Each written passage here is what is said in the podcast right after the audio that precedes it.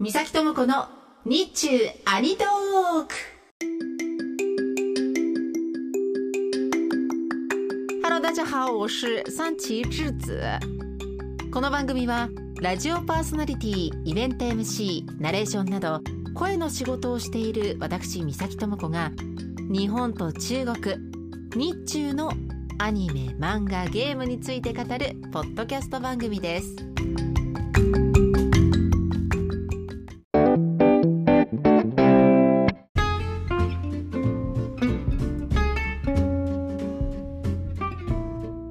回は最近見て面白かったアニメご紹介します。两不疑という作品なんですが中国のアニメです。原作は同じ名前のネット漫画でアニメとしては2021年春に1期が2022年の秋に2期が放送されました。どんな内容かというと、まあ、いわゆる私たち入れ替わってる？の入れ替わり者です。ただし物語の舞台は古代中国なんですよね。クールで聡明だけど武力による国政を良しとしない皇帝と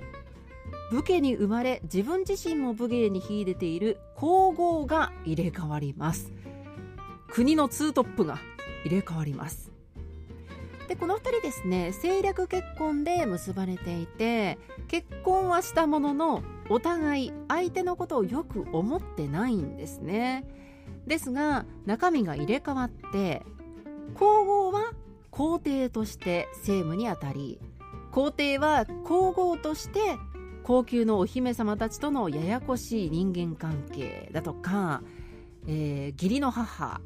皇帝のお母さんですよね。とのうまくいかない嫁姑問題に悩まされます。中身が入れ替わったことでお互いの立場だから発生するいざこざを体験し相手の立ち位置を理解して今まで歩み寄ろうとしていなかった2人が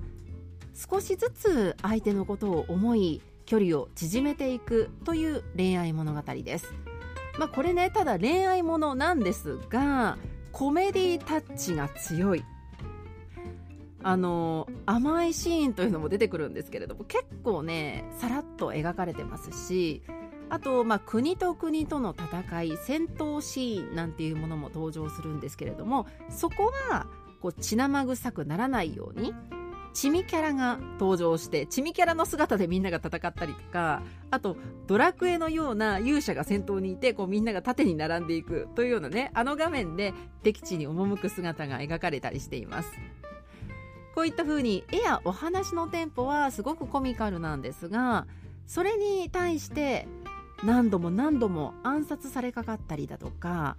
あと性的によって子供が産めない体になるようなお香が知らない間に皇后の寝室に持ち込まれたりだとか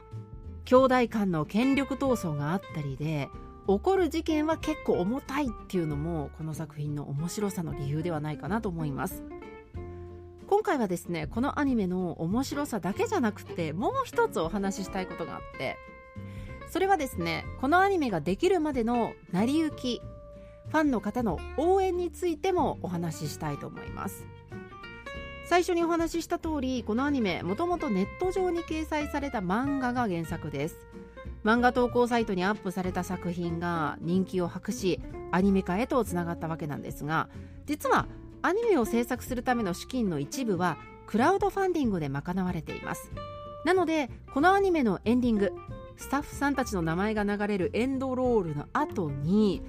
もうめちゃめちゃびっくりするぐらいの数の人の名前が流れるんですよね。でこれはですね何かというとクラウドファンディングに協力してくれた方たちのお名前なんです。数が本当にすごいんですよ。この名前の数の多さだけ見てもたくさんのファンの皆さんが応援してアニメになったんだなっていうのを感じられて感動しますよ。でさらにですね制作過程でもおそらく資金不足に悩まされたのかエンディングの中に広告を募るミニ動画のようなものが組み込まれているんですね。でそのミニ動画が流れると、えー、ファンの方視聴者の方が早く私たちに広告を早く早く広告誰か出してみたいなスポンサー募集を後押しするような応援コメントを弾幕で流すんですね。まあ、この弾幕もアニメ1期の、まあ、ある意味風物詩的な面白さだったんですがなんと2期が始まりましてこのアニメ広告がついたんですよ。広告主が見つかったんです。この時のこう弾幕のファンの皆さんのお祭り騒ぎっていうのは見ていてねなんだか幸せな気持ちになりました。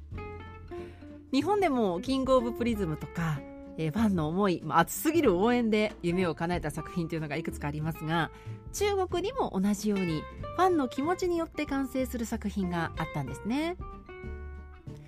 今回は中国の入れ替わりアニメ「リアンボーイ」について作品の紹介とそして作品を支えるファンの応援にまつわるお話でした。